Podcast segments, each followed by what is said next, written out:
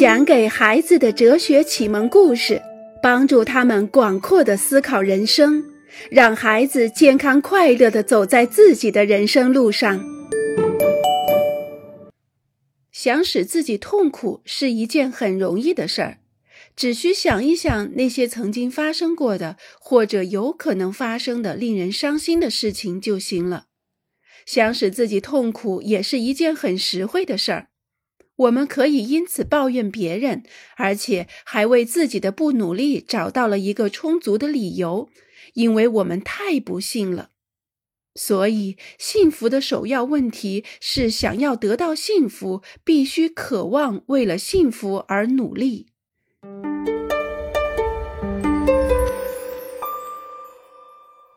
亲爱的小家伙们，从今天开始。我们来讲幸福与痛苦。有的时候并不存在幸福和痛苦的问题。当我们缺衣少食的时候，当我们无钱无房子无工作的时候，当我们生病不能医治的时候，我们痛苦。这时我们完全知道我们需要什么：吃饭、住房、穿衣。可是，当所有的这些需要都得到满足的时候，会发生什么呢？所有生活舒适的人都幸福吗？有的幸福，有的并不感到幸福。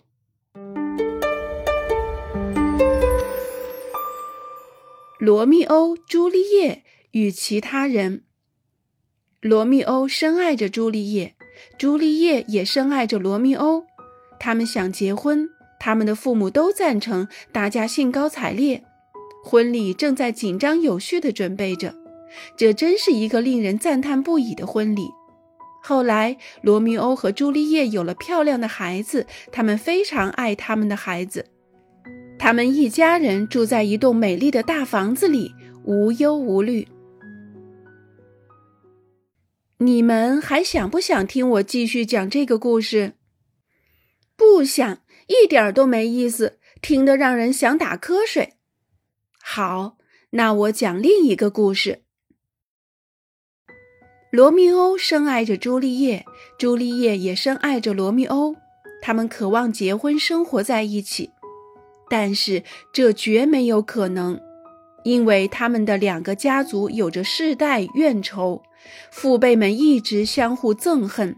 所以他们相爱，却只能瞒着父母悄悄见面。朱丽叶的父母想强迫她嫁给另外一个男人。为了逃避这场婚礼，朱丽叶喝下了毒药。罗密欧以为朱丽叶真的死了，他也自杀了。可是朱丽叶没有死，他发现。你们还想继续听我讲下去吗？是的，是的，别停下来，太精彩了。我们想知道结果怎样？幸福的故事总让人打哈欠，能引起人们兴趣的是人们的不幸。如果罗密欧和朱丽叶很幸福，也就没有他们的故事了。对其他人也是一样的，是索菲的痛苦让我们感兴趣，而不是她的幸福。还有科赛特的痛苦，驴皮姑娘的。拇指姑娘的、灰姑娘的、丑小鸭的、胡萝卜须的、小红帽的、巴黎圣母院卡西莫多的。看报纸的时候，我们更专注一些坏消息：地震、水灾、死亡和工厂倒闭。我们当然喜欢幸福的结局，但是大多数的时候，当一切都好起来了，当幸福降临了，故事也该结束了。不幸比幸福有意思多了。极易制作的早餐食谱，这就是那个小小的极易制作的早餐食谱。我们开始从所有不顺心的事情数落起。雨接连下了两个星期，电视机坏了。今天才星期二，可是这个星期的零花钱已经用光了。游戏正玩得热火朝天，积分还没来得及存上，电池却突然没电了。然后想一想将要发生的更为严重的事情，有一天我会死去，爸爸妈妈也一样。我的小狗，据兽医说，如果不发生意外被汽车碾死的话，它最多也只能活十二三岁。我最要好的朋友明年就要搬走了。现在再回想一下那些已经错过的事情，我没能认识我的曾祖父母，连续两次错过了我喜欢的电视连续剧，那双我最喜欢的鞋子也变得太小了。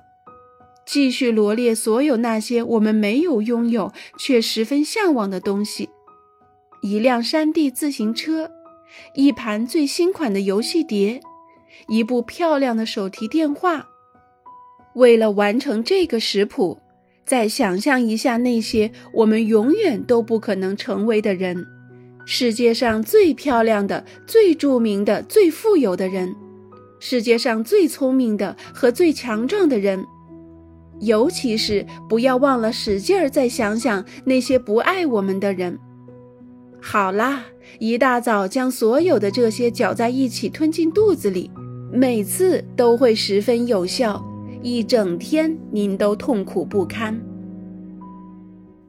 想使自己不幸是很容易的，只需想一想那些我们没有的东西，那些我们不能做的事情，想一想那些曾经在过去发生过的，或者有可能在将来发生的伤心事儿就够了。其实这样的事情总是有的。而且每个人都有，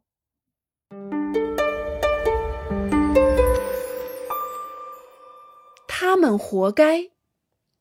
艾米丽要去睡觉了，今晚她的心情好极了，这一天过得真不错。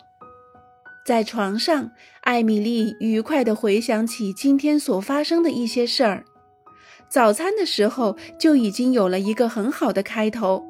他的哥哥找不到那份应该让爸爸妈妈签字的成绩报告单，星期六早上他会因此被老师惩罚，留在学校至少三个小时，他活该。而且说不定爸爸妈妈还会加一个惩罚，不让他晚上出去呢。后来当他走进学校操场的时候，又一个惊喜出现了。那个最爱自我表现的五年级的女孩伊雷娜，脚脖子上打了石膏。很显然，她又成了人们感兴趣的对象。大家都想在石膏上签名，但是这并不能消除她的痛苦。至少三个星期，课间休息的时候，她都不能出来玩了。然而，最精彩的还是当班主任老师发几何测试卷子的时刻。萨曼达这个班上万事通夫人，门门功课总是满分，老师不停地表扬的学生，今天却只得了二十分。艾米丽和别的女同学什么话也没说，但是当他们看到萨曼达的脸色时，都情不自禁地互相递了一个眼色。艾米丽把所有这些事情在脑子里过了一遍后。就带着满意的微笑进入了梦乡。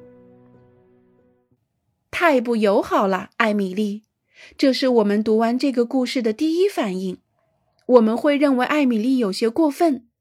坦白地说，发生在她哥哥伊雷娜、萨曼达身上的事情是令他们本人十分痛苦和难受的事情，而且幸灾乐祸是一件非常可耻的行为。